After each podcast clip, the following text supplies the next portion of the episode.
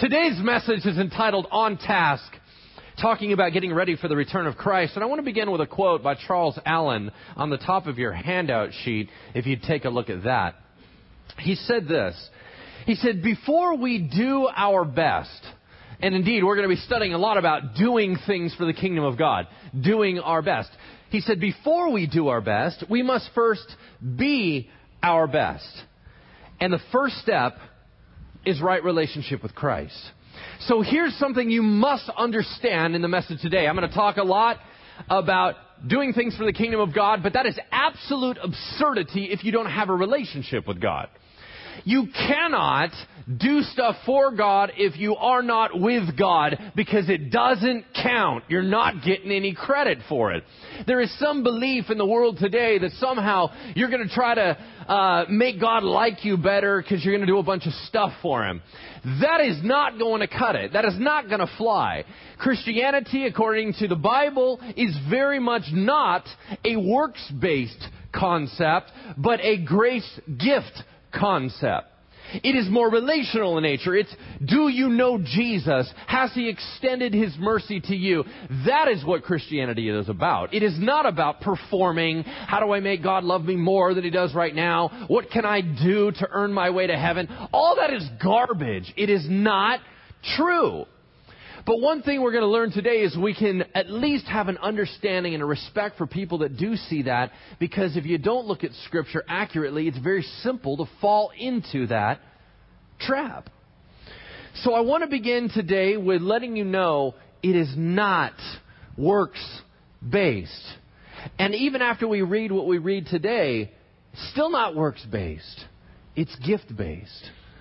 Now, we last time we met when we did the Christmas part, I'm talking about the time before that when we were in part 22 of Matthew. Jesus told three parables about getting ready for his coming, his return, because Jesus Christ is coming again. Amen. Amen. Now he's coming again, so he says, "Let me tell you three stories on how to be prepared for this." And one of the stories was the parable of the fig tree. And that was the one we're saying when you see the leaves turning, you know that summer is coming. And it was this whole idea of just be ready and watch and then there was another parable about Noah's day, if you remember that. When the flood was about to hit, nobody cared, nobody paid attention, everybody was just doing regular life stuff, and then it caught them off guard. And then there was the good and the bad servants, where the guy said the king's a long time in coming back, and he starts beating other people and throwing his life away. So Jesus has already told three parables about getting ready for his return. He's about to tell three more. Now, from where I come from in my studies, I've always been taught that if the Bible repeats something, it's important. If the Bible tells it six times, it's really important. Why does he keep emphasizing the same thing over and over and over again? Because it's that desperately important. He's trying to get across to the apathetic, the people that don't care, the people that check out, the people that don't believe it, that yes, it's real. Yes, it's true. This is not a message for the little paranoid folks. Now, there are some of you out there like me. I'm paranoid about everything, right? So I'm nervous all the time that God's somehow disappointed in me or I'm doing something wrong. This is not a message for you because the fact that you're freaked out means that you own it, right? You know that God is real. You know that He's going to return. Your fear is that you're going to be caught off guard, right? But what He's talking to are all the folks that checked out the minute I started my sermon. They're like, whatever. Okay, He's talking about God again. Oh, Jesus is returning. Okay, man, it's been like 2,000 years. It's not going to happen. That's who He's talking to. So all you that just went to sleep, wake up. I'm preaching at you. Right? So, a series of parables about getting ready and the heart of today's message is to fill in the blank in front of you. It is this. Every day is one step closer. Every day is one step closer to answering for our actions. Every day is one step closer to answering for our actions. That is not a threat. That is merely a fact. So all we're trying to do is say, listen, at some point you gotta own up to who you are and how you live. And that's getting closer each and every day. Now there was two audiences that will be largely struck by these parables. The first was the original audience of the leaders of the Jews. Pharisees, scribes, teachers of the law, elders, those kind of guys. because they were not prepped for Jesus to come the first time. The second group that's going to be hit by it is us. Will we be ready for his second entrance into our world? And do we live as if he is now? That's the question for us today. So let's dive right into it. Matthew chapter 25, verse 1, if you haven't turned there already. It's page 702 in the Bible's handed to you. 702. Uh, make it a little bit easier for you. Matthew chapter 25, verse 1, page 702. Uh, and as before we get into Scripture, we always pray for the Word, so would you pray with me now? Heavenly Father, we need to see what it is that you want us to see. We have to understand it. We have to get it. And just me talking about it and sharing my information is not sufficient. This is spiritually discerned. These are things that need to go into our hearts. These are things that need to change us. And that only happens by the power of the Holy Spirit. So, Holy Spirit, would you move freely amongst us? Convict us where we need to be convicted. Encourage us where we need to be encouraged. And challenge us where we need to be challenged. We submit ourselves under your teaching today in Jesus' name. Amen. Here's how the parable begins. The first story we refer to as the parable of the ten virgins, um, and it starts like this. At that time, the kingdom of heaven will be like ten virgins. Okay, first thing you got to know automatically is that a lot of times when Jesus talks about parables, he's using the present tense. He says, the kingdom of heaven is like a mustard seed. And he means right now. But right here, there's two future tense. At that time, the kingdom of heaven, or it says, the kingdom of heaven will be like. Right? So it's all about something in the future. So the original hearers of this, the original readers of this, knew that something was going to occur in the future. Now there's a big debate as to whether or not it's already occurred. I do not believe that it's already occurred. However, there are many scholars that do believe that it's already happened. So this is a future statement. At that time, the kingdom of heaven will be like ten virgins who took their lamps and went out to meet the bridegroom. All right, I'm already lost. The weddings nowadays are nothing like the weddings in the Bible. So you start reading this and you're like, I don't get it. First of all, who are these virgin girls? Okay, it merely means that they were unmarried young ladies and they were going to be involved in a wedding. That's all we know. We don't know anything else about them. We don't know if they're bridesmaids. We don't know how much they knew the bride. We don't know how much they knew the groom. We know nothing about them. But we do know that marriages and weddings were very, very different than modern day America. Now, do we know exactly what they were like? No. As a matter of fact, I read a lot of commentaries in prepping for my sermons, and one of the commentaries I read is called the NICNT. I don't know if you've heard of that before. It's a New International Commentary of the New Testament. It's really big, really intelligent, really boring. Okay, so you might, you may want to pick that up if you need to sleep. Okay, so I have to read this stuff. You don't, apparently. So I'm looking through this, and I thought it was really neat because we got to this section in the book, and they said, We don't know very much about weddings. and they said, We need to just admit it. They said, We're speculating a lot, we're grabbing from other cultures, and we're trying to say stuff about these first century weddings, but we really don't know. And I love it when someone will just own up and say, I don't know, we're guessing. But we can get some general concepts. Let's say we even take the Middle East modern day it's very different than our weddings. And then go back in tradition and start going, well, what was it like before? Well, what was it like then? Well, what was it like then? And begin to do some study. And here's what we do know, at least in part is that we know that the weddings in general kind of went like this. You would start out at the bride's house. Now, they were very community based when they did their weddings. Now, in autonomy America, modern day, we do everything individually. We send out and selectively get a certain amount of people to come to our wedding, and we only give them the invitations. No one else can find us. When they did it, it was a whole village gig. Everybody was involved. So it's kind of like, hey, I don't really know you, but I saw you at the fish market. I think you're kind of cool. I'll go to your wedding. It was that kind of thing, right? Everybody was involved in this thing. Kind of acquaintances and people that you knew through other people. They would all kind of gather together and try to make a special day for the couple that was going to get married. So they start out at the bride's house and they do some sort of ceremony. Um, how the ceremony works, I'm not quite sure. But then what they would do is they would lead in a procession through the village many times at night for show, and they would end up at the groom's house. Then that would kick off a big old party season. Because when you arrive there, like in our world, we go away for a honeymoon, in their world, they stay. Because when you come from a largely a poor environment, it's really, really cool for a, like a week or so to be treated like kings and queens and everybody dotes on you and everybody brings you stuff. So you have one huge long party and you bring your best friends to enjoy it with you. So you got to have that in mind when we start out with this. Because that's who these gals are. They're going to be along the way as the procession moves. You go, now why are they doing it at night? Well, as I mentioned, it's probably largely for show. What you would do is you'd strike up and carry these amazing lights, and everybody would dance and have fun. And one commentary said they always go the long route.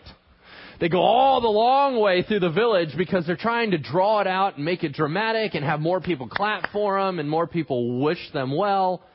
The whole idea is to make it dramatic. So, that's where we pick up the story. It will be like ten virgins who took their lamps and they went out to meet the bridegroom. Five of them were foolish and five were wise. Okay. Those of you that are little theologians, let me make some statement real quick.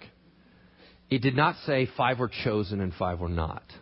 It did not say five were predestined, five were not.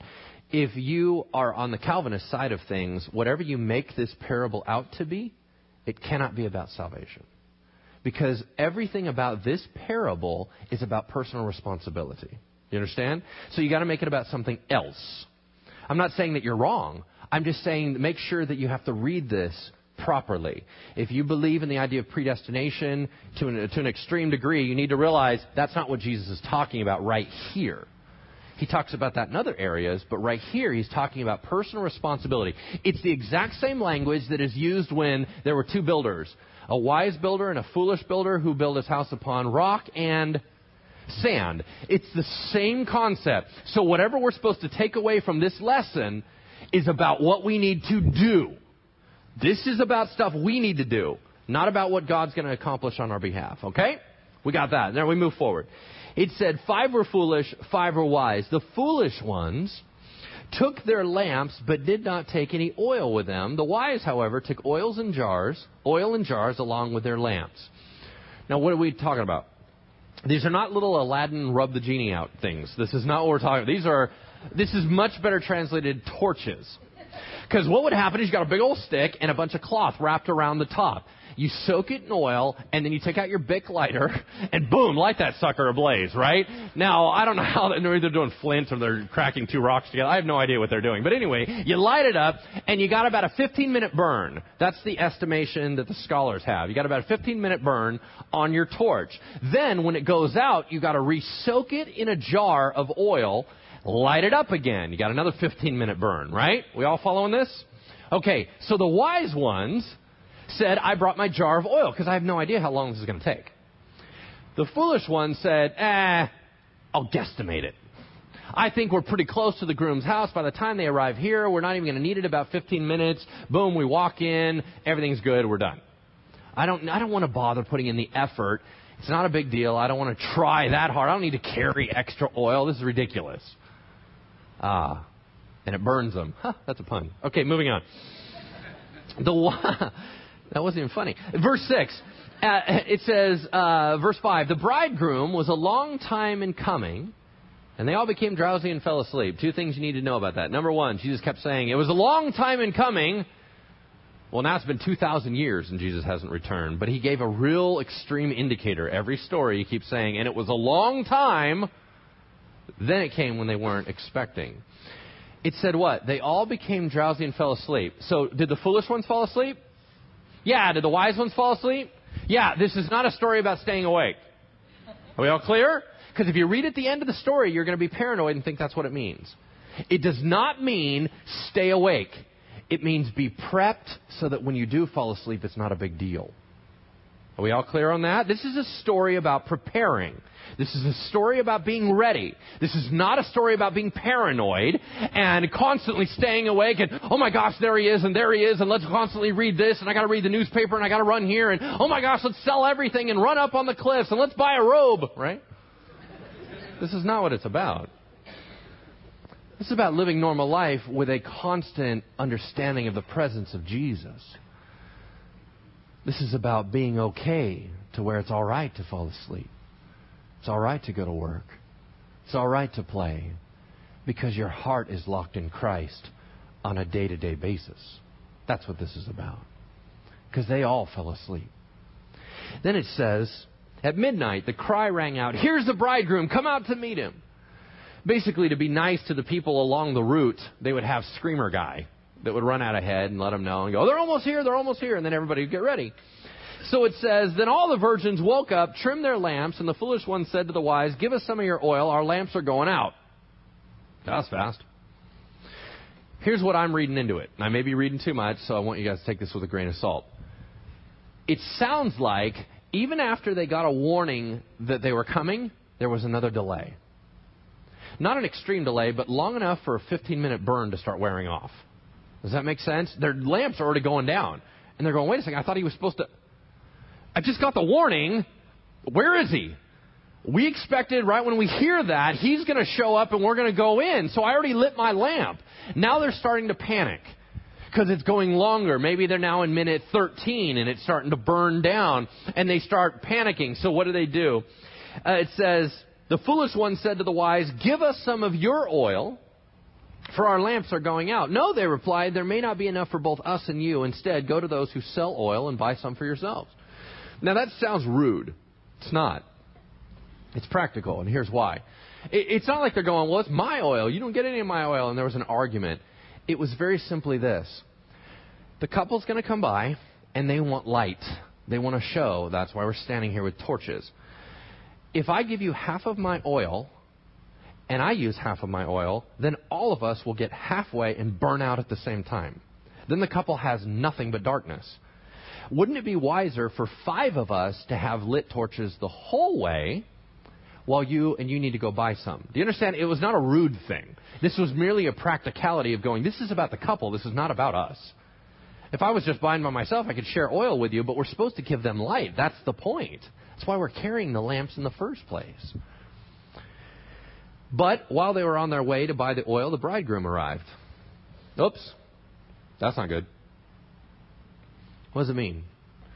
Well, it could mean this there are some things that you can't borrow. There's some things you can't scramble for. Because when they're going to buy oil, what time of the night is it? Midnight. I don't know how many stores are open at midnight in the ancient world. So they're going to have a really hard time getting oil.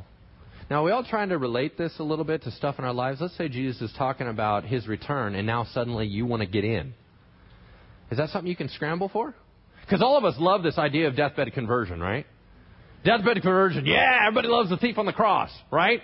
Live like hell. Oh, then all of a sudden there's Jesus. I gotta get saved at the last moment. That'll be awesome. Then I have the best of both worlds. Really? You think so? Is that gonna work out for you? Because here's why. There's a couple main reasons why I don't think that'll work out. Two of them. Ready? Number one, it's called, oh, I didn't see that bus coming. That's first reason. Okay, in other words, you have no idea when your deathbed is. Number two, what does it convey to what does it convey to God? I want to do my own thing. I want to be all about me, and then the last second, I want to use you for fire insurance. I'm not so sure that conveys the love that you're trying to convey. I think it's called using someone. And so, no, it's not going to fly. So, this whole I'm going to get saved later gig is not going to work. No, you come to Jesus now. You engage with Jesus while you can. See, today is the day of salvation. Now is the time to let God know you love Him. You don't use God. That's not okay. And it's not going to work at the last second. Jesus is on his way. I got to hurry up and repent.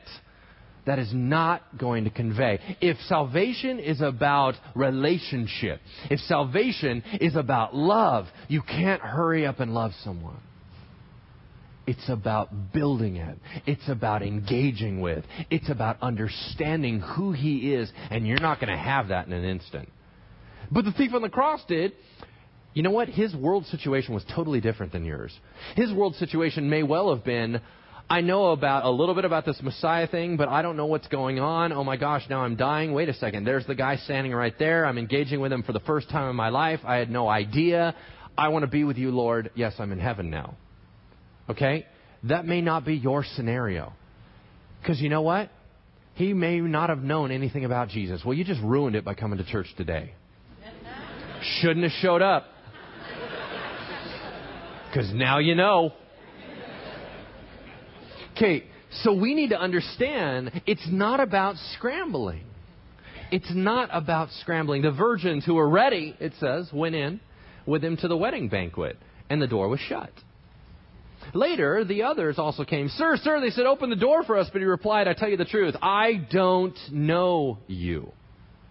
Now, he either means that literally or figuratively. Literally, it could have been, hey, you're a bunch of acquaintances, lots of people are involved in this, and honestly, since you weren't part of the procession, I don't know if you guys are just here to start trouble. No, you're not getting in. It could have been literal. Or it could have been figurative, where he goes, I do know you guys, but you clearly did not take this seriously. This is our big day. We asked everybody to get ready. We gave everybody everything they needed to have. And you know what? You're screwing around. You don't think it's important. You're not putting any effort into it. So you know what? No, I'm not going to reward that. We are done here. Boom. Either way, the door's shut. And it's not opening. No matter how you look at it. Verse 13, therefore keep watch because you don't know the day or the hour.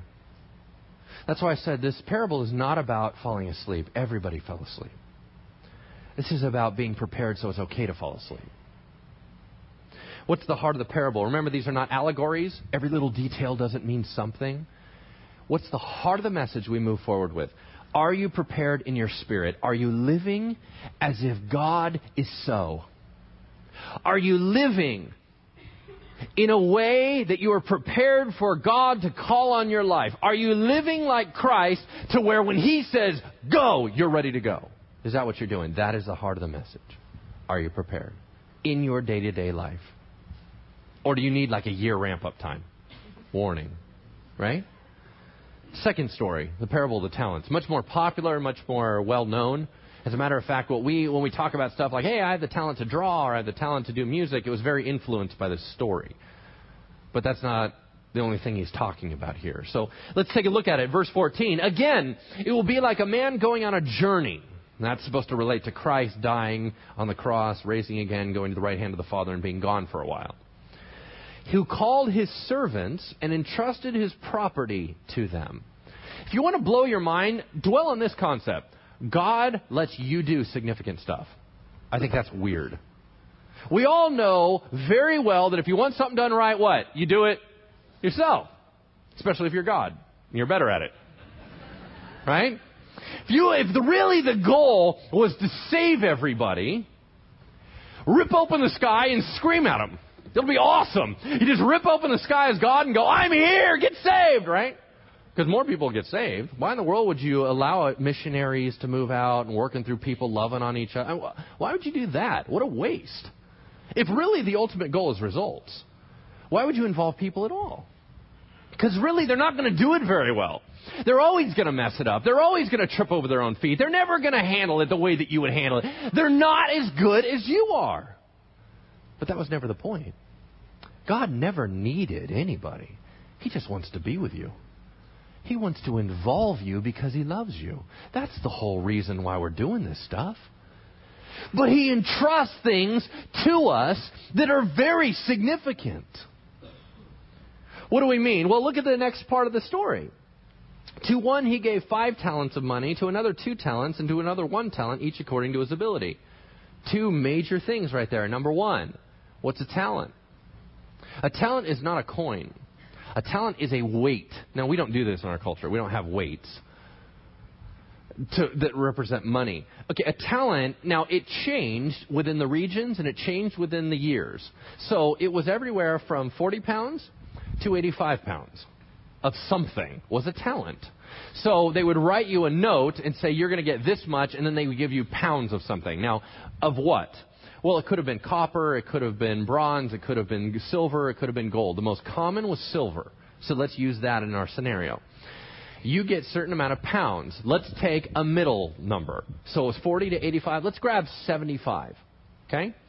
You get 75 pounds of silver. That's a lot of silver per talent. He just gave a guy how many? Five. That's a lot of cash. Are we all clear on that? That's an enormous amount of money. That he's supposed to go and engage in business and build his master's kingdom with. So he entrusted him with something rather significant. And indeed, God gives us really important stuff to do. Now, He works with us. All the heavy lifting is done by the power of the Holy Spirit. That is very true. But He lets us play with Him. That's pretty amazing. Meanwhile, we're causing havoc and causing trouble and doing it wrong. But He just wants to be with His kids. So He involves us. That's pretty neat. So, how did it go? Well, verse 19. After a long time, the master of the servants returned. Think Jesus was trying to make a point? Yes. After a long time, the master of the servants returned. Uh, excuse me, I skipped verse 16, huh? Let's jump back to 16. The man who had received the five talents went at once and put his money to work, and he gained how many more? He gained five more. So also the one with two talents gained two more. But the man who had received the one talent went off, dug a hole in the ground, and hid his master's money. That's weird. Why would you do that? Well, he says one thing, his master says another thing. So I'm not quite sure who to believe, but let's start running scenarios in our minds. Why would he do this? Well, he says later on he was afraid. So perhaps he was afraid of the banking system, right? Which is rather appropriate for today. Yeah? Literally back then, the banking system was not up and running. So when you hear phrases talking about bankers and interest, there was not an official banking system that was going on. It was much more like loan sharking. It was the idea of very risky. You hand it to somebody, they give you some money back. Hey, thanks for loaning that to me. It was very, very risky. Maybe this guy didn't want to ruin it. He didn't want to do it wrong, so he just did nothing. He just panicked, hit it in the ground, said, whatever, the guy's going to show up, I'll give him his stuff back, and we'll be cool. I don't think that was the reason, but that's a reason he's going to argue. I think the next reason is rather significant. I think it was too much effort. Here's what I think he did it for. I think he looked over at his one talent, and even though it was kind of a big deal because it was 75 pounds of silver, he looked at how loaded his master was. And he went, What does it matter? I mean, look at what that guy has. He's handing out to his slaves five talents of silver apiece. Are you kidding me? Do you understand how many pounds of silver that is? This guy is so loaded. He makes money everywhere he goes. This guy is so rich, so wealthy. Whatever I do with my one talent, it's not going to matter. It's not going to change his bottom line. I'm not going to get huge credit for it. It's not a big deal, so you know what? Forget it. It doesn't matter. And he buried it. Are we all starting to put this together in our minds as to what Jesus might be talking about? How many of you feel that way, right? I believe that these talents represent anything God has entrusted to a human being. That means your kids, your job, your time, your talents, your abilities. Every single thing that you have been given by God, you are to steward for His purpose. But you don't think it's a big deal, huh? Why do I got to pray? Who cares? God's going to do what He's going to do. Why do I got to bother being in ministry? Either they're going to get saved or they're not going to get saved. Doesn't matter.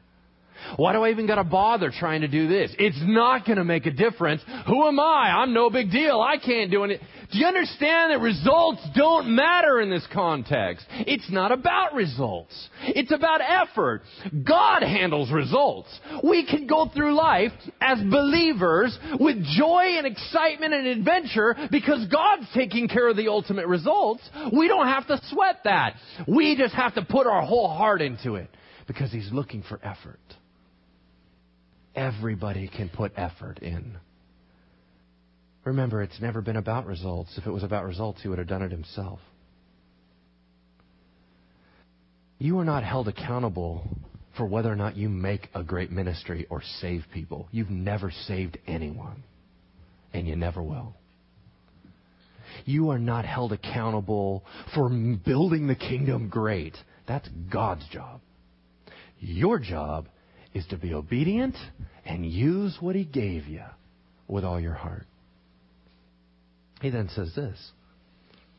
After a long time, the master of those servants returned and settled accounts with them. And the man who had received the five talents brought the other five. Master, he said, you entrusted me with five talents, and I have gained five more.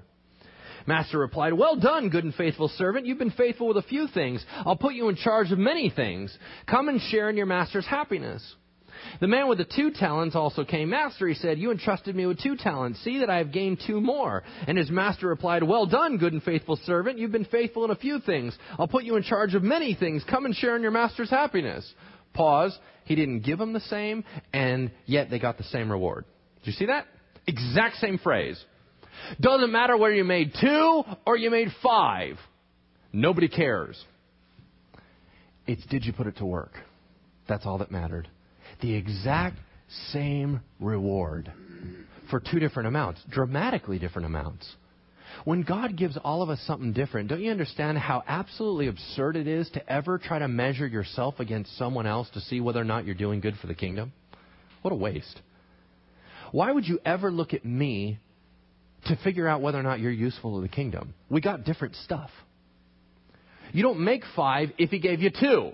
You're only supposed to make two. I'm not supposed to look at you and wonder whether or not I'm significant to the kingdom. You got different stuff than I did. So it seems rather silly to keep looking back and forth at another human being trying to figure out if you're doing a good job. Ask your Father in heaven. Because if you're putting all your effort in, you're being wise, you're getting advice, and you're searching out the things of God, He is more than pleased. Don't you get it? And it says, Then the man who had received the one talent came. Master, he said, I knew you were a hard man, harvesting where you have not sown, gathering where you have not scattered seed. So I was afraid, went out, hid your talent in the ground, and here's what belongs to you. Did he know his master? Because it's really weird because the other guys seem to really like their master, and this guy seems to go, I knew you were a hard man, you're a tough guy, you're brutal to work for, blah, blah. He starts talking about him. You can imagine the other guys are like, Who are you talking about? That guy? I like that guy. Here's what also is weird. Did you notice that all the rewards they got equaled more responsibility? Isn't that kind of funny? As a matter of fact, Luke tells a similar parable of Jesus. Now, it's real close, but it's not identical, so I didn't combine the accounts. Where there's 10 servants, he gives them all a little bit smaller amount of money, and then he rewards three of them, and he it says, You did really good with this. I'm now going to put you in charge of five cities, in charge of ten cities. But regardless, the reward was always more work. Isn't that bizarre?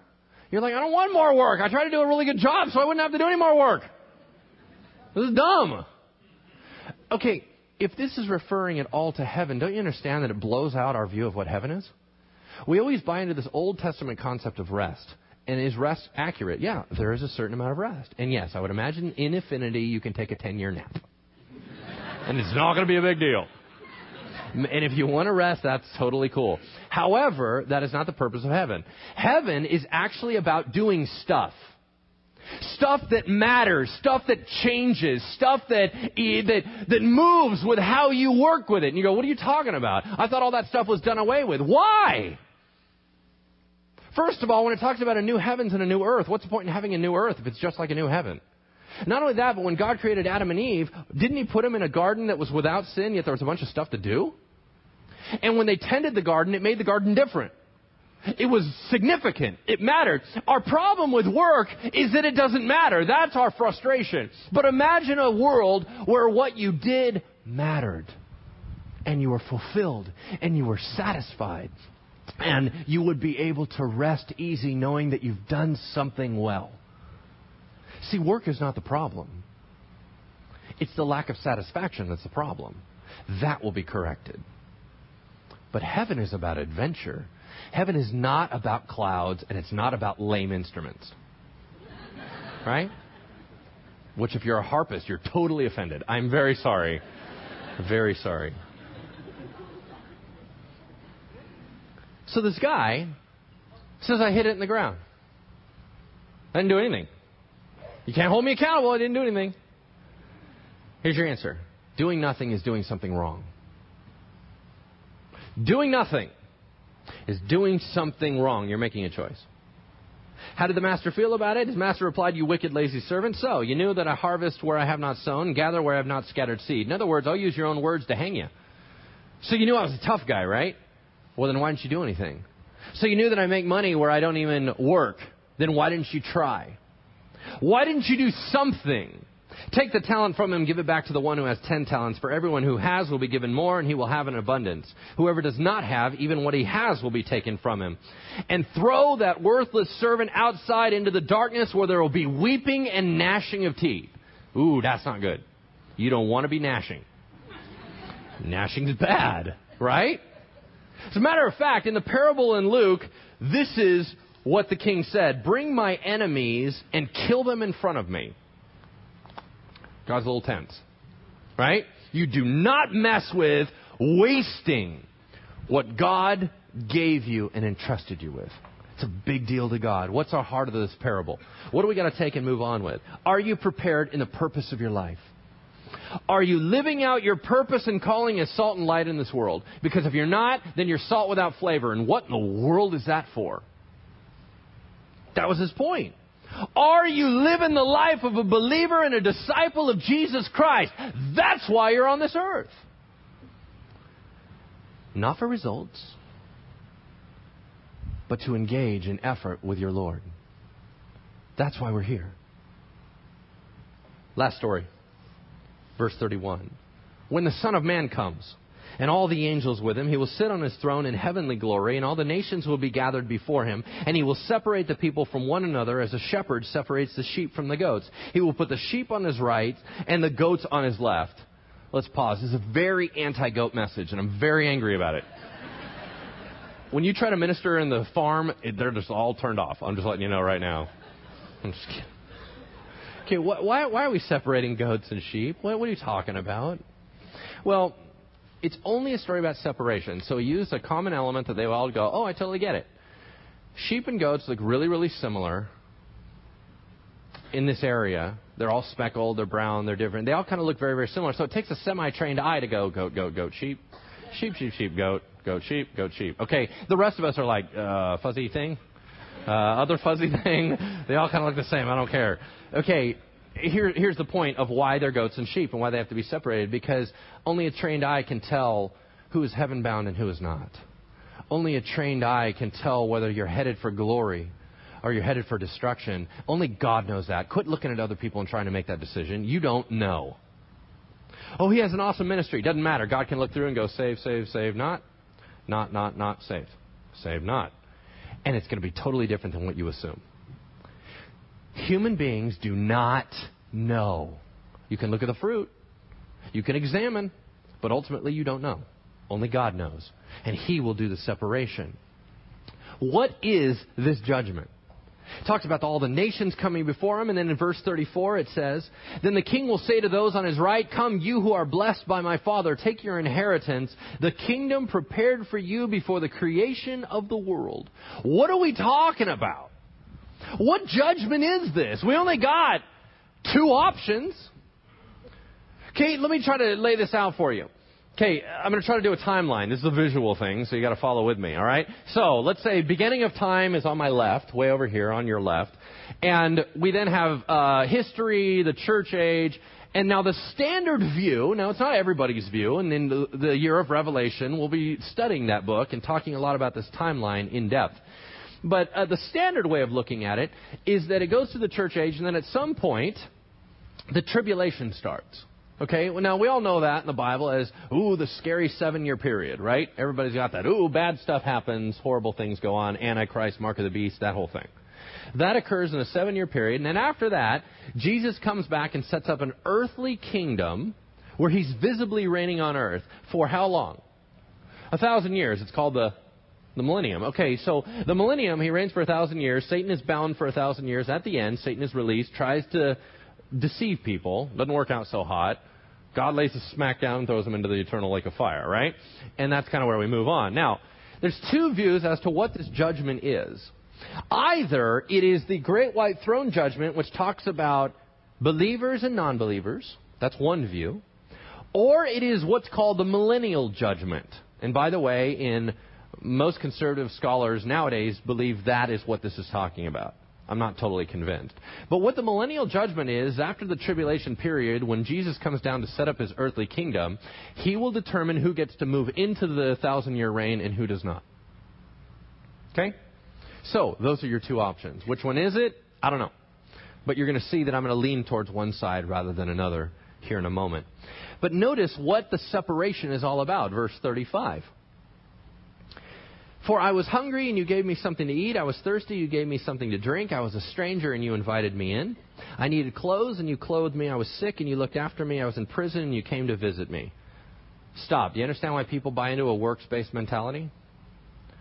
What is the reward for doing stuff? If you only focus on these kind of passages and you don't look at Scripture as a whole, you're going to get really lost. You're going to start thinking, oh, the way to get to heaven is to do good stuff. No, that's not what it says. It looks like that's what it says, but that's not true. But we move forward then the righteous will answer him, Lord, when did we see you hungry and feed you, or thirsty and give you something to drink? When did we see you a stranger and invite you in, or needing clothes and clothe you? When did we see you sick or in prison and go to visit you? And the king will reply, I tell you the truth, whatever you did for the least of these brothers of mine, you did for me. They don't know they were working for Jesus. So, first of all, that whole concept of trying to do good stuff is blown out of the water because they didn't know they were doing good stuff. Are we all clear on that? So, first of all, they didn't know they were serving Jesus. It was, what? What are you talking about? And he's like, well, you've been working with my kids this whole time. Oh, I had no idea. They all don't have any idea. And that's the point of the parable is you're not supposed to know you're doing it because you always try to do it to manipulate God. So he's saying, no, you're supposed to do it just because that's who you are. Right? But then what happens? He said, whatever you did for the least of these brothers of mine, you did for me your view of what this judgment is all hinges on how you read that line. Who are these brothers of mine? You got five options. Ready? Here you go. You need to pick one of these. Number one, is it all the needy people in the world? People that are really hurting and in distress. Specifically those people. That's number one. Number two, is it the apostles and the Christian missionaries? Meaning, when God says someone specifically out in the world to break new ground, do you receive them well? That was a big view in history. Number three, another big view in history, and as a matter of fact, one of the largest views right now, is that it's how you treated the Jews in the tribulation. You're like, what? Remember, I told you it all depends on where we're at. If it's after the seven year tribulation, whoever gets into the kingdom has everything to do with the Jewish people. So it's how you treated the Jewish people in that seven year tribulation as to whether or not you get to join in on their celebration with their king. The millennium is all about the Jews, in my opinion. But we'll talk about that next year. How do you treat the Jews? That's a big view. Do I agree with that? Hmm. I don't know. Number four, is it the disciples of Christ specifically? That was another huge view in history because he said, These brothers of mine, and they thought, well, he's talking about the 12. Or, number five, is it all people in general? I'm, I'm a number five guy. And I'm a number five guy for a couple reasons. One is I mentioned earlier, I'm paranoid. Okay, so I have this really, I have this really psycho view now that every human being that I meet, and that includes all of you, I believe that you're one of two classifications of people. Either you're an angel incognito, right? Or you're somebody that Christ desperately loves. Either way, I'm totally responsible and you're a test. Okay? So now normally, when I drive down the road, anyone broken down is an angel. I just want you to know. And all the time I'm like, Lord, sorry. And I just drive right on by. And I'm like, you know, and, and the angel's like, you blew that test, buddy. Thanks so much. I appreciate that. And I'm like, dude, you can fly home. Let it go. You know. Now, if it is a real person, gosh, I feel terrible. But anyway, I always assume it's an angel. I'm kind of bought into that Hebrews view when it said you entertain angels unaware, you know, that kind of thing. So I view it's always a test. So every human being, whether they're an enemy, whether they're something that stands completely against what I believe in, I always feel like it's just an angel dressed up in human clothes and he just goes, what are you going to do with me? Do you really love your God or not? I'm a test. So you're going to love me? You're going to take care of me? You're going to care for me? Every time I see anyone that's down and out or hurting, I immediately go, Jesus is hiding. That's totally Jesus. And I cannot misuse that person. I cannot harm any person. Do you understand what that does? It creates a really weird worldview for me. It's every time I do harm somebody, I know I'm harming someone of God. So that's very unusual for me. Do I harm people? Yes. And do you understand that I realize what a great violation that is? Because it's some of Jesus' loved people that I've just hurt by my life. I believe that we are held accountable for how we treat people Have you ever felt as a parent that you don't need anything from the other neighborhood kids, so what you really want is them to play with your kids and love on your kids, and that makes you feel better? Okay, that's God, right? That's God constantly going, you know what, I don't need anything from you, but can you play with my kids? That'd be great, because that makes my heart happy. Then he will say to those on his left, Depart from me, you who are cursed, into the eternal fire prepared for the devil and his angels, for I was hungry. You gave me nothing to eat. I was thirsty, and you gave me nothing to drink. I was a stranger, and you did not invite me in. I needed clothes, you did not clothe me. I was sick and in prison, and you did not look after me.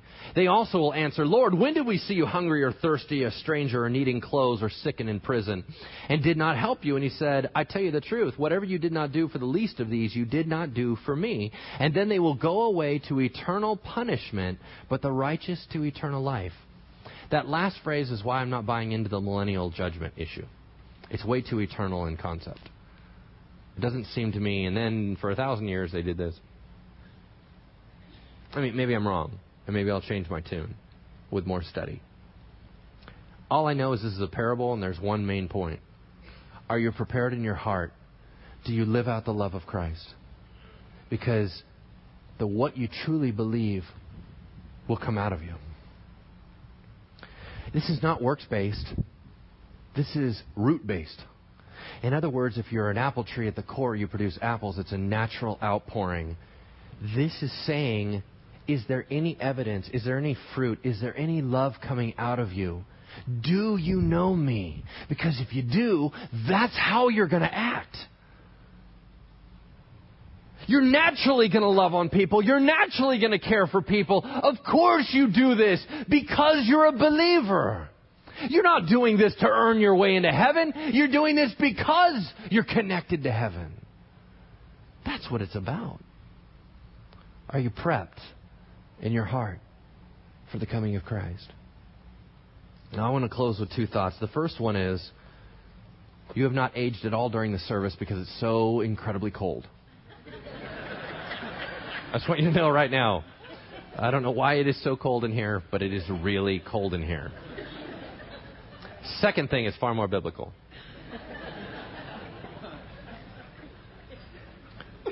When you own it, you're going to live it. If you don't believe it, you're not going to live it. That's it. That was the whole message. Woo! Could have saved us a lot of time if I would have just said that at the beginning. right? But does it get more complicated than that? You're ready for Jesus because you know He's real. You know He's here. You know He's in your life. He's standing right here.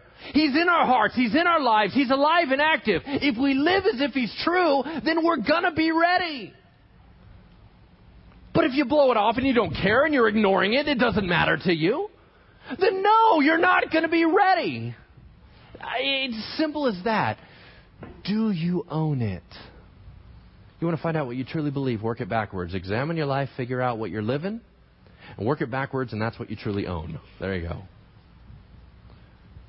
You've got to own Jesus. Then it doesn't matter if you need to nap, if you need to rest, if you need to work, if you need to have a family, if you need to do your day to day activities, because you're all in all the time. I don't care what time he shows up, you are ready. Amen? Let's close in prayer. Heavenly Father, thank you for today. Thank you for an encouragement, Lord that you do pay attention to all that we do. That, Lord, we want to live in a world where it matters what we do. We don't want to live in a world where nothing matters and where it's all pointless. That, Lord, thank you for entrusting us with the amazing things that you've given us. That, Lord, we do believe it's significant. We do not want to waste it. We do want to love rightly. We do want to live rightly. Not to earn your love, but to reflect your love to the world and to fulfill the greatest purpose for why we are here. We are extensions of you, Jesus.